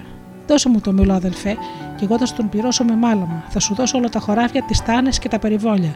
Δώσ' μου τον να χαρεί τα παιδάκια σου. Και να μην τα πολυλογούμε, τον έφαγε τον άνθρωπο, ώσπου τα κατάφερε και του τον πήρε. Είχε φροντίσει όμως ο φτωχός αδελφός και είχε γεμίσει τον Παόλο του με φλουριά, τις δουλάπε τις είχες ξέχυλες με ρούχα, οι αποθήκες φίσκα. Είχε κάνει την κουμπάνια του για όλη τους τη ζωή έως πέμπτης γενεάς που λένε. Άντε, πάρτον, του λέει το αδερφού του, και αυτός τον άρπαξε πρωτού προλάβει να του πει τα λόγια πως τον σταματάει. Όταν τον πήρε, μπήκε στο καράβι να γυρίσει στον Τουνιά για να δείξει την αξία του, γιατί ο τόπος του πια δεν τον χωρούσε. Κάποια στιγμή το πλοίο, στο πλοίο χρειάστηκαν αλάτι, αλλά το αλάτι τους είχε σωθεί. Εκείνη την εποχή η θάλασσα δεν ήταν αλμυρή και έτσι δεν ήξεραν τι να κάνουν, πώς να φτιάξουν τα φαγητά τους και τα παστά τους. Βγάζει τότε ο αδερφός στο μήλο και παραγγέλνει. Άλλα. Αρχίζει ο μήλος να βγάζει αλάτι. Πήραν όσο ήθελα, αλλά ο μήλος δεν σταματούσε. Βρε αμάν, βρε ζαμάν, βρε σταμάτα, βρε πάψε, βρε φτάνει, τίποτα. Ο μήλος άλαθε συνέχεια, άλαθε, άλαθε και έβγαζε αλάτι. Γέμισε το καράβι, βάρινε, του μπάρισε, πάνε όλοι. Έπεσε ο μήλος στη θάλασσα και είναι ακόμα εκεί μέσα. Και αλάτι, αλάτι, γιατί κανείς δεν ξέρει τα μαγικά λόγια να τον σταματήσει. Και γι' αυτό η θάλασσα είναι αλμυρή.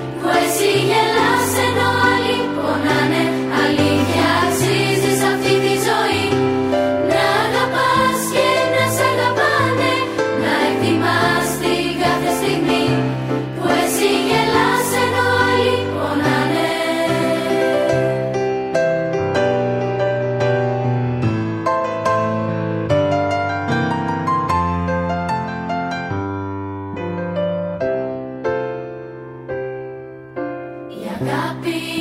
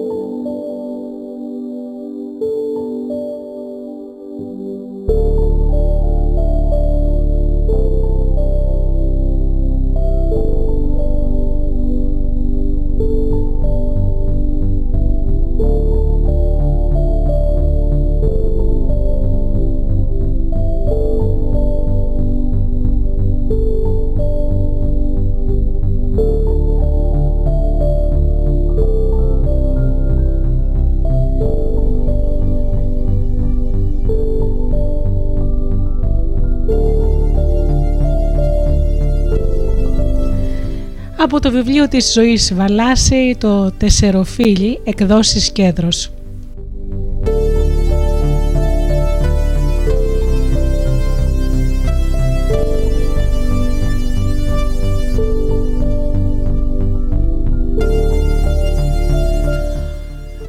Ο Ανήλιαγος Παραμύθι από την Ακαρνανία Τον παλιό καιρό ήταν ένα παλικάρι, βασιλόπουλο πεντάμορφο. Το έλεγαν ανήλιαγο γιατί δεν έπρεπε να το δει ποτέ ο ήλιος. Άμα το έβλεπε θα πέθαινε και γι' αυτό είχε χτίσει ένα υπόγειο παλάτι και έμεινε εκεί, μακριά από το φως. Το παλάτι αυτό ήταν τρικαρδόκαστρο. Κάποτε ο Ανήλιαγος αγάπησε την Κυραρίνη που είχε, στο κάστρο της, που είχε το κάστρο της από την άλλη πλευρά του ποταμού. Κάθε βράδυ λοιπόν, μόλις έπεφτε η νύχτα, το παλικάρι περνούσε τον ποταμό και πήγαινε στη Σκυραρίνη στο κάστρο και έμεινε κοντά της όλη τη νύχτα. Όμως πάντα, πολύ πριν ξημερώσει, σηκωνόταν και έφευγε. Η Κυραρίνη τον παρακαλούσε να μείνει μαζί της λίγο παραπάνω, αλλά αυτός δεν της έκανε ποτέ το χατήρι και ούτε της μαρτύρε για το μυστικό του. Στο τέλος εκείνη σκέφτηκε και βρήκε έναν τρόπο να τον κρατήσει περισσότερο. Μια φορά διάταξε από βραδύς και σφάξαν όλα τα κακόρια. Έτσι εκείνη τη νύχτα ο Νίλιγο δεν κατάλαβε την ώρα που πέρασε, και όταν ξύπνησε ήταν αργά. Μόλις έφτασε στον ποταμό και ετοιμάστηκε να περάσει απέναντι, φάνηκε ο ήλιος. Τον χτύπησε και ο ανήλιαγος πέθανε.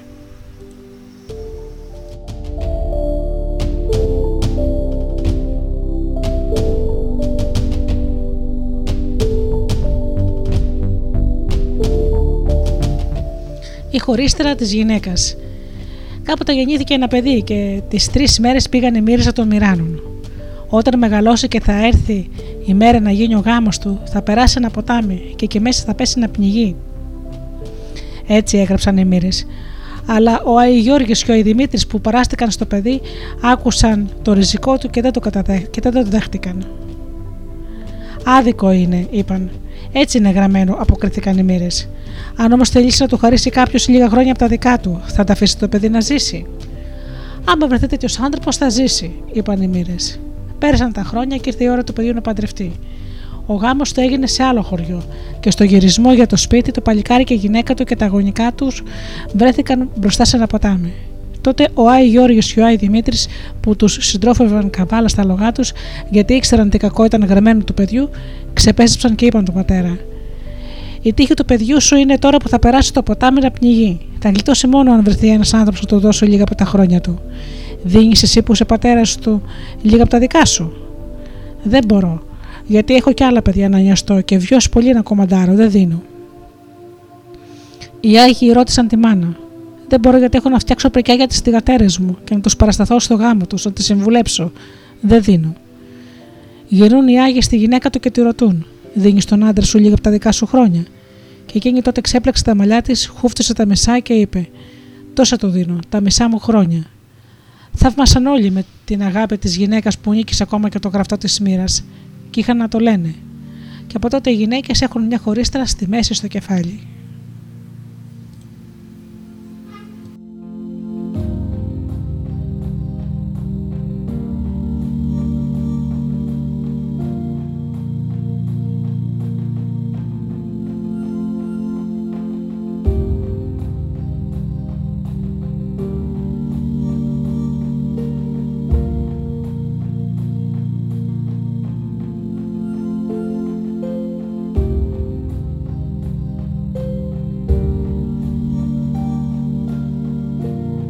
Η λαμπάδα της Βασιλοπούλας.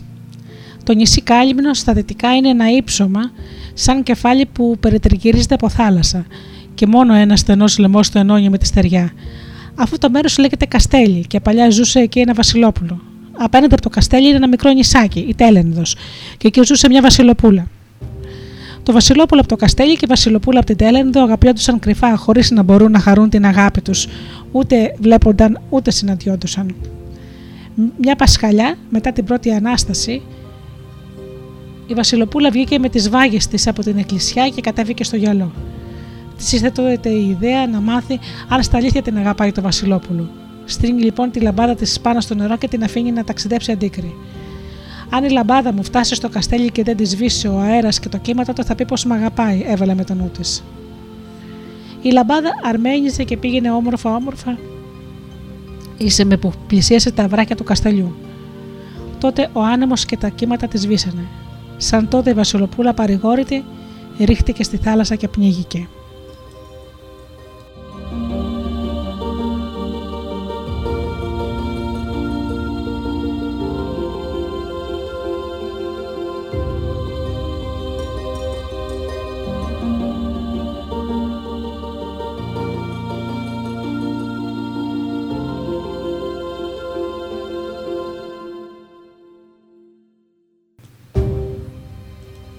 Η Πικροδάφνη.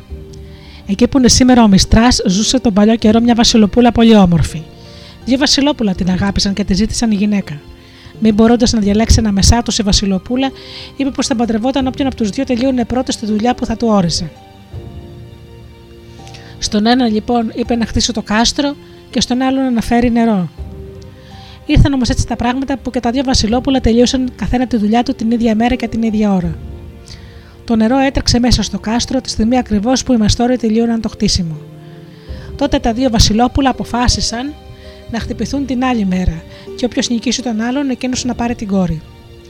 Σαν έμαθε η Βασιλοπούλα την απόφασή τους και βλέποντας ότι μπορεί να σκοτωθούν εξαιτίας της, πήρε και ήπια φαρμάκι.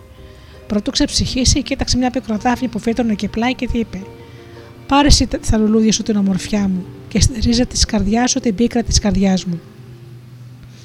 Και από τότε η πικροδάφνη κάνει όμορφα και ροδοκόκκινα λουλούδια σαν τα μάγουλα της κόρης, μα η ρίζα της έχει χυμό ίδιο φαρμάκι.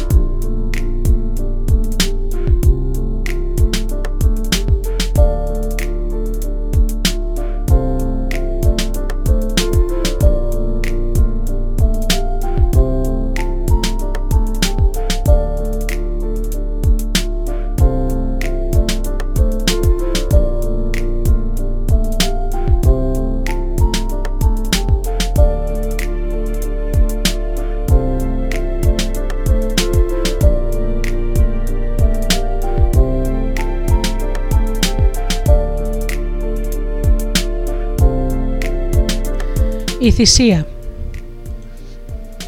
Είναι ένα χωριό στη Βόρεια Εύβοια που το λένε Αγιάνα. Εκεί τα παλιά τα χρόνια έγινε αυτό το περιστατικό. Ο πασάς της Χαλκίδας είχε στείλει το υπηκό του να χτυπήσει τους Αγιανιώτες. Οι άντρες λοιπόν φύγαν από το χωριό και πιάσαν τις ερημιές. Μια όμορφη γυναίκα, η Καλοπούλενα, πήγαινε στο λιμέρι τους. Για τρόφιμα, για μπαρούτι, ποιος ξέρει. Εκεί που πήγαινε, βλέπει πίσω της 40 Τούρκους καβαλαρέου που την ακολουθούσαν. Σάστησε και δεν ήξερε τι να κάνει. Να συνέχισε τον δρόμο της θα πρότεινε το λιμέρι. Να άλλαζε πορεία θα την επιάνανε οι Τούρκοι και ήξερε τι την περίμενε, έτσι όμορφη και ολομόναχη που ήταν. Πήρε την απόφαση και άλλαξε πορεία και τράβηξε κατά τον κατήφορο. Εκεί που πάνε μαζί τα δύο ποτάμια, ο Νιλέας και ο Κυρία. Οι Τούρκοι την πήραν κατά πόδι. Προχώρησε αυτή, προχώρησε, τους ξεστράτησε για τα καλά και τότε ανέβηκε σε ένα γκρεμό και έδωσε μια και γκρεμίστηκε.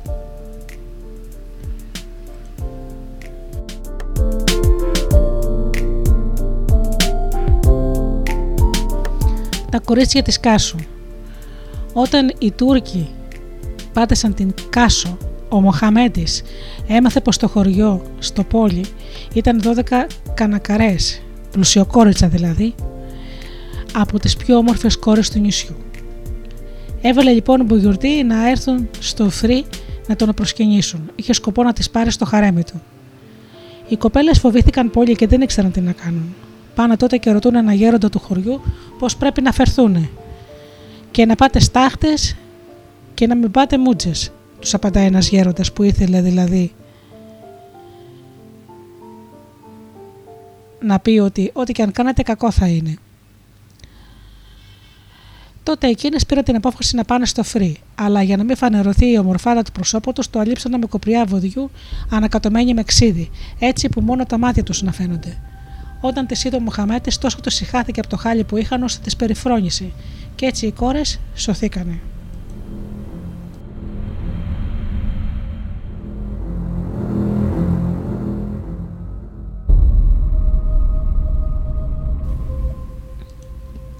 Ο Άγιος Αντροσώστης, Κρήτη μια φορά στα χρόνια της Τουρκοκρατίας, ένα ολόκληρο χωριό βρέθηκε περικυκλωμένο από τους Τούρκους που ζητούσαν να πάρουν τους άντρες 30 σφακιανούς να τους σκοτώσουν. Στο χωριό μέσα ήταν μόνο εκείνοι οι 30 άντρες με τις γυναίκες τους, χωρίς παιδιά και γέρους. Αυτούς τους είχαν από πρωτήτερα ανεβάσει στο βουνό.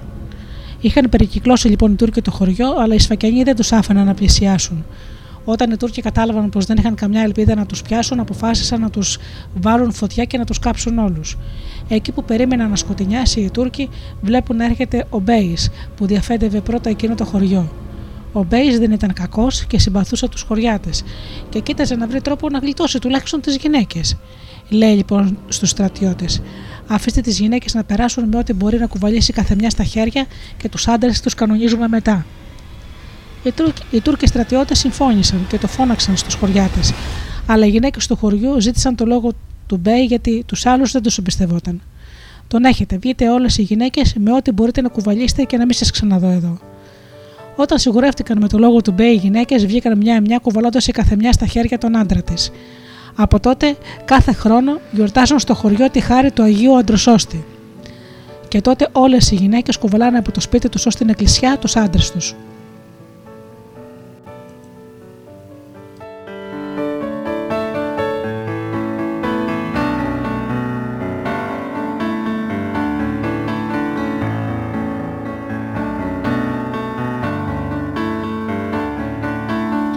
Τσαμπουνιάρης και οι πειρατές.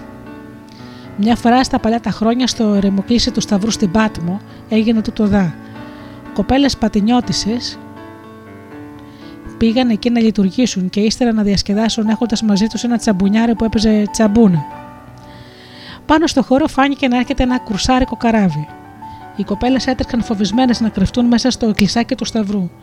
Τότε το ιερό της Εκκλησιά άνοιξε στα δυο και οι κοπέλες έφυγαν από εκεί προτού προφτάσουν οι πειρατές να τις πιάσουν και σώθηκαν τρέχοντας αρκουδιαστά, δηλαδή με τα τέσσερα, για να μην φαίνονται μέσα στα σκήνα. Όμως μια από αυτές, η πιο τελικάτη που δεν μπορούσε να τρέξει, κρύφτηκε πάνω κάτω από ένα βράχο, χωρίς να προσέξει ότι φαίνονταν μια άκρη από τα φουστάνια της που πρόδινε την παρουσία της. Οι πειρατές σε αυτό το διάστημα είχαν πιάσει τον τζαμπουνιάρη και τον βασάνιζαν να μαρτυρήσει που είναι οι γλεντιστάδες που είχαν παρατήσει πιάτα και φαγιά. Τότε αυτός για να σώσει την κοπέλα την τραγουδί. Πέρδε καπούσε στο βάτο, σύρε το φτερό σου κάτω. Αυτό το κατάλαβε και μάζεψε το ρούχο τους και κρέφτηκε καλύτερα. Όμως ο τσαμπουνιάρη που, που δεν πρόδωσε τα κορίτσια το πλήρωσε με τη ζωή του.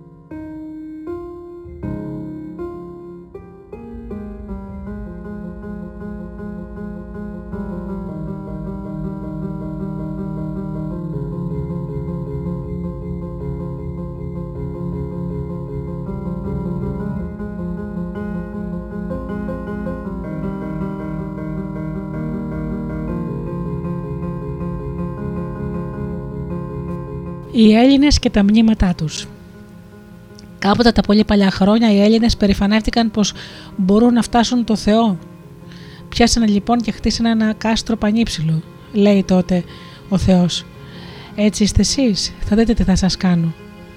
Τους έδωσε λοιπόν την οργή του και όπου βρισκόταν ο καθένας, εκεί πέθανε. Από τότε αυτοί, επειδή γνώριζαν ότι θα πέθαναν, έφτιαχναν τα μήνυματά τους μόνοι τους και ο καθένας έβαζε μέσα στο μνήμα του ό,τι χρειαζόταν να έχει μαζί του.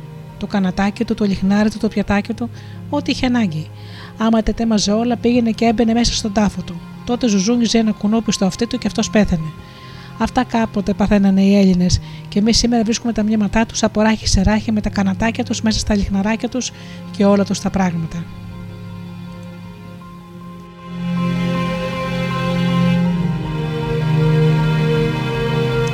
Οι γίγαντες από τα Επτάνησα Οι γίγαντες είναι τετράψιλοι και δυνατότεροι και από τους πιο δυνατούς ανθρώπους. Έχουν πυκνά, πολλά μεγάλα γένια, αλλά έχουν μόνο ένα μάτι και αυτό το μάτι είναι μέσα στη μέση στο κούτελο και βγάζει σπίθες σε φωτιά. Κατοικούν μέσα στα άφαντα της γης και άλλη δουλειά δεν κάνουν παρά να σηκώνουν μεγάλα λιθάρια και να χτίζουν θεόρατους πύργους. Οι γυναίκε τους είναι και αυτές δυνατές σαν και γίνου και μεγάλες τόσο που τα σφοντήλια από τις ρόκες τους είναι ασήκωτα. Αφού κάποτε που πολεμούσαν οι γίγαντες με ένα βασιλιά, οι γιγάντες έριχναν τα σφοντήλια στους εχθρούς και τους σκότωναν όλους. Οι γίγαντες έχουν μάνα τους μια μάγισσα και πατέρα τους το διάβολο. Όταν γεννιόντουσαν, η μάνα τους τους βούταγε σε ένα ποτάμι για να τους κάνει ανήκει του. Γι' αυτό και δεν τους έπιανε τίποτα, ούτε πέτρινο βόλιο ούτε σιδερένιο. Τίποτα δεν φοβόνταν, όπου και αν τους χτυπούσε. Μονάχα σε ένα μέρος, αν τους πετύχει να σκοτωνόταν, σε εκείνο το μέρος του ποδαριού που τους βαστούσε η μάνα τους όταν τους βουτούσε στο ποτάμι.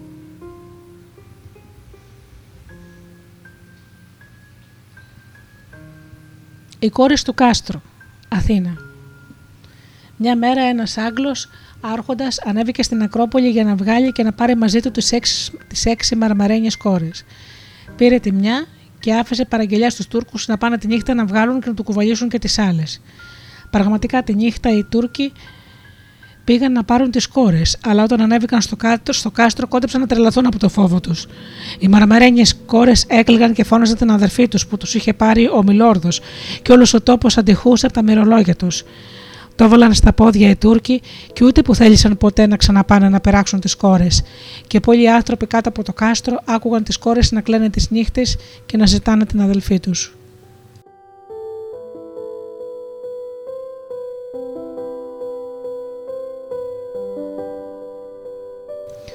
Τα ραΐσματα της εκκλησίας Στο χωριό μου στην Κρήτη, πλάι στο σπίτι μου, είναι μια πολύ παλιά εκκλησιά, 500 χρόνων και βάλε. Αυτή η εκκλησιά έχει πάνω από την πόρτα χτισμένα με τις πέτρες δύο παλιά κουπάκια ολοσκάλιστα και τριγύρω τους υπάρχουν κάτι ραΐσματα σαν να έχουν γίνει από σεισμό. Αλλά δεν είναι από σεισμό. Οι Τούρκοι κάποτε βάλανε μια σκάλα στον τοίχο για να φτάσουν τα κουπάκια εκείνα και να τα βγάλουν να τα πάρουν. Όμως, μόλις έκαναν να απλώσουν το χέρι, ράγισε ο τείχο και χρήστησε η σκάλα. Και κάθε φορά που βάζανε σκάλα να ανεβούν να πάρουν τα αρχαία, ράιζε ο τόπος, ράιζε ο τείχο και γκρεμιζόταν η σκάλα. Έτσι δεν μπόρεσε να τα κλέψει κανείς ως τώρα.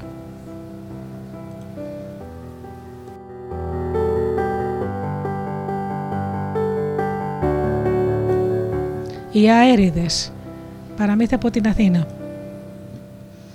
Τότε που οι άνθρωποι θέλανε να χτίσουν τις κολόνες στην Αθήνα, φύσαγαν οι αέριδες και πέφταν οι κολόνες. Είναι οι στήλες του Ολυμπίου Διός οι κολόνες και δεν μπορούσαν οι μάστοροι να τις τελειώσουν. Τη μια μέρα φύσεγε ο Βοριά, την άλλη ο Νότος, κάθε μέρα και άλλος.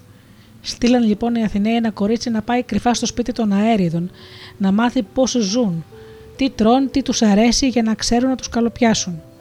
Πάει το κορίτσι, γυρνάει και λέει: Αυτοί οι καψεροί δεν έχουν σπίτι, σε ένα λόνι μαζεύονται, και όταν πάνε να φάνε, φυσάνε και τα φαγητά σκορπίζουν. Και άμα πάνε να πιούν, το νερό κυλάει, γι' αυτό είναι συνέχεια θυμωμένοι. Άφησαν τότε οι Αθηναίοι τις κολόνες και πιάσαν και χτίσαν ένα σπίτι στους αέριδες. Όταν το τελείωσαν, το, το στρώσαν με φαγιά και όλα τα καλά, βάλαν και το κορίτσι να κερνάει κρασί και φώναξαν τους αέριδες να κοπιάσουν. Οι αέριδες δεν πίστευαν στα μάτια τους.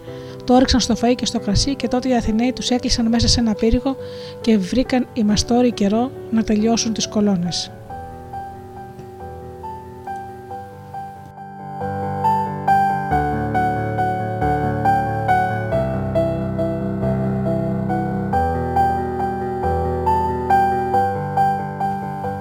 Δυο Βασιλοπούλες, Αθήνα. Τα πολύ παλιά χρόνια ήταν δύο Βασιλοπούλες αδελφές πολύ αγαπημένες. Στιγμή δεν κάνανε μια χωρίς την άλλη. Γι' αυτό και όταν πατρεύτηκαν, χτίσαν τα παλάτια τους αντικριστά να βλέπει το ένα το άλλο.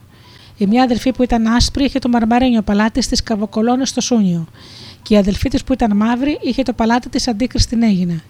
Κάθε πρωί πήγαινε η Βασιλοπούλα από τις Καβοκολόνες να δει την αδελφή της στην Έγινα, και το βραδάκι η Βασιλοπούλα από την Έγινα πήγαινε επίσκεψη στην αδελφή της στις Καβοκολόνες. Σώζονται ακόμα τα δύο μαρμαρένια παλάτια, και όποιος ανεβαίνει στην κορυφή της Έγινας που είναι το ένα, βλέπει το άλλο απέναντι.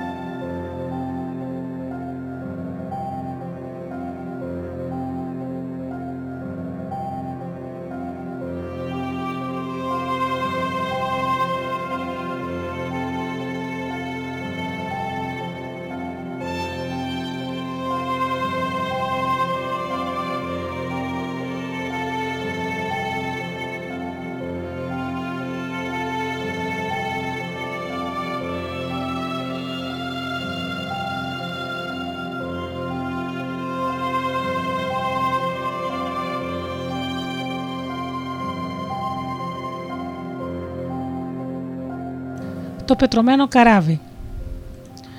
Απέναντι στον άφλιο στη θάλασσα είναι ένα νησάκι που το λένε Μπούρτζι. Αυτό δεν είναι νησί, αλλά πετρωμένο καράβι. Και να πώς έγινε. Μια φορά ένα κουρσάρικο καράβι ερχόταν κατά τον άφλιο. Ο κόσμος κατατρώμαξε γιατί όλος ο στρατός ήταν φευγάτος σε πόλεμο και δεν υπήρχε τρόπος αυτοί οι λίγοι που είχαν μείνει να τα, βάλουν πέρα με να τα βγάλουν πέρα με τους κουρσάρους. Μαζεύτηκε όλος ο λαός στο κάστρο ψηλά και από εκεί κοίταζαν το κουρσάρικο που ερχότανε. Άλλοι κλαίγανε, άλλοι καρταριόντουσαν, άλλοι μαζεύαν τα πραγματάκια τους να κάνουν τι να κάνουν, να φύγουν. Τότε όμως έτρεχαν οι νεράιδες που φυλάνε τον άφλιο και όπως ήταν το καράβι εκεί κάτω από το κάστρο, μέσα στον κόλπο το πέτρωσαν.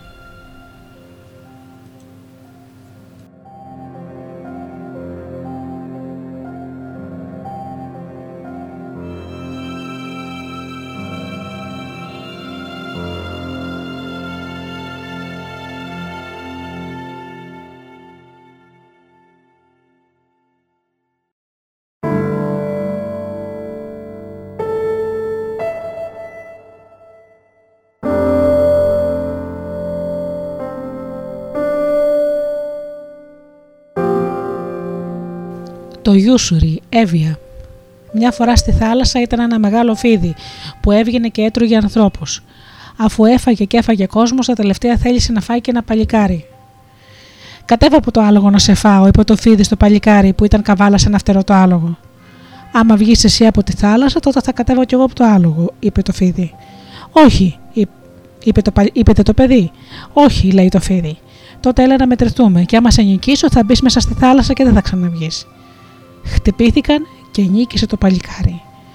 Το φίδι της θάλασσας κατέβηκε στον πάτο, πέτρωσε και έγινε δέντρο που του λένε Ιούσουρι. Το Ιούσουρι δεν μπορεί να βγει επάνω και να φάει κόσμο. Αλλά άμα κανένας ψαράς βουτήξει στα μέρη και τον κάνει να του κόψει και κάνει να του κόψει το κλαδί, το γιουσούρι τον αρπάζει και τον πνίγει. Μονάχα αν το πετύχουν πάνω στον ύπνο μπορούν να του κόψουν ένα κλόνο. Αλλά και αυτός μόλις βγει έξω από το νερό γίνεται μαύρος.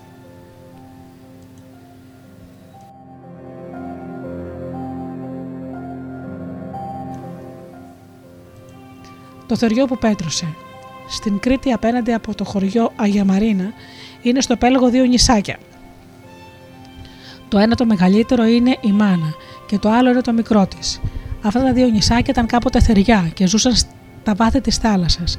Αλλά μια μέρα βγήκαν στον αφρό και μου γκρίζοντα όρμησαν κατά το χωριό για να κατασπαράξουν τους ανθρώπους. Οι άνθρωποι έβλεπαν από μακριά ένα μαύρο σκοτεινό βουνό να έρχεται κατά πάνω τους και σταυροκοπιόντουσαν. Όταν ξεχώρισαν μέσα στη φουρτούνα της θάλασσας στο μεγάλο θεριό και εξοπίσω το κουτάβι του, τρόμαξαν για τα καλά. Οι πιο αντριωμένοι πήραν τα τόξα τους, αλλά οι Σαΐτες δεν φτάσαν τα θεριά. Τότε οι γυναίκες άρχισαν να φωνάζουν και να προσεύχονται, και άλλες παρακαλούσαν την Παναγία και άλλες τάζανε το Αϊγιώργη. Αμέσως τρέξαν κοντάς, στην, κοντά και η Παναγία και ο Αϊγιώργη πέτρωσαν τα τέρατα. Και το μεγάλο το πέτυχαν την ώρα που άνοιγε το στόμα του, γι' αυτό τώρα εκεί είναι μία σπηλιά.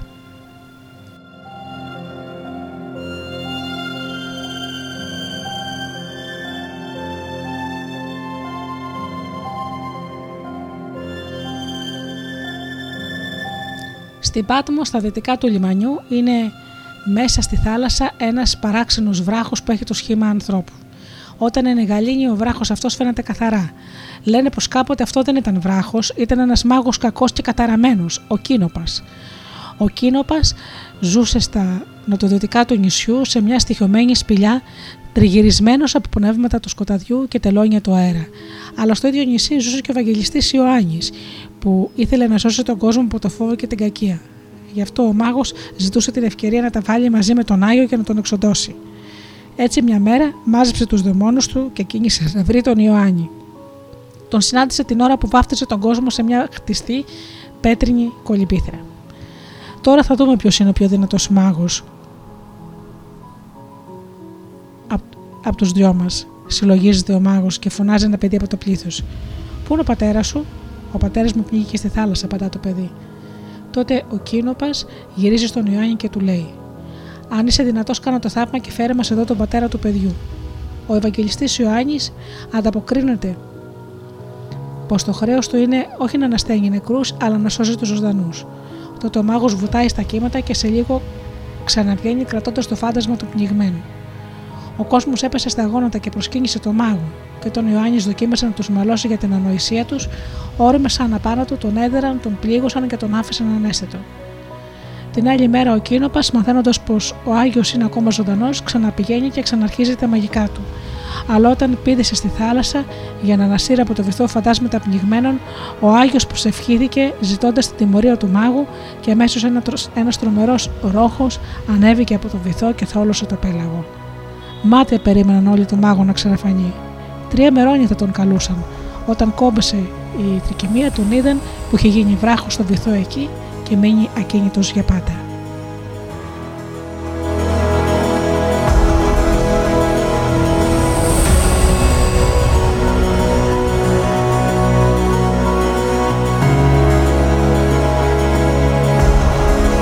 Ο Άγιος και ο Διάβολος Μια άλλη ιστορία λέει πως ο βράχος στο βυθό της Πάτμου δεν είναι ο μάγος Κίνοπας αλλά ο ίδιος ο Διάβολος.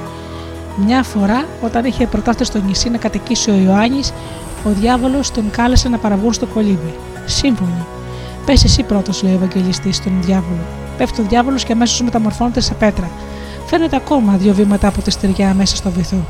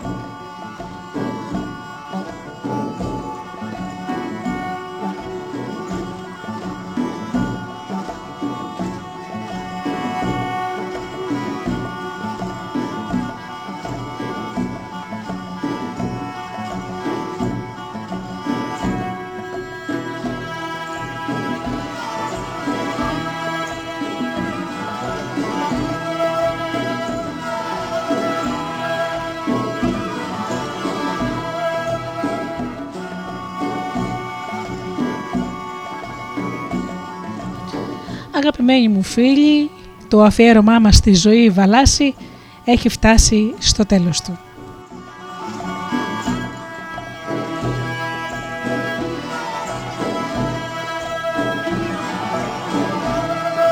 Σας ευχαριστούμε θερμά για αυτές τις δύο ώρες που ήσασταν εδώ στο στούντιο Δελτά. Στο μικρόφωνο η Γεωργία Αγγελή. Ανανεώνω το ραντεβού μας για το επόμενο Σάββατο στις 10 το πρωί. Έως τότε αγαπημένοι μου φίλοι σας εύχομαι να είσαστε καλά, να περνάτε πάντα καλά και αγαπήστε τον άνθρωπο που βλέπετε κάθε μέρα στο καθρέφτη. Καλό σας απόγευμα.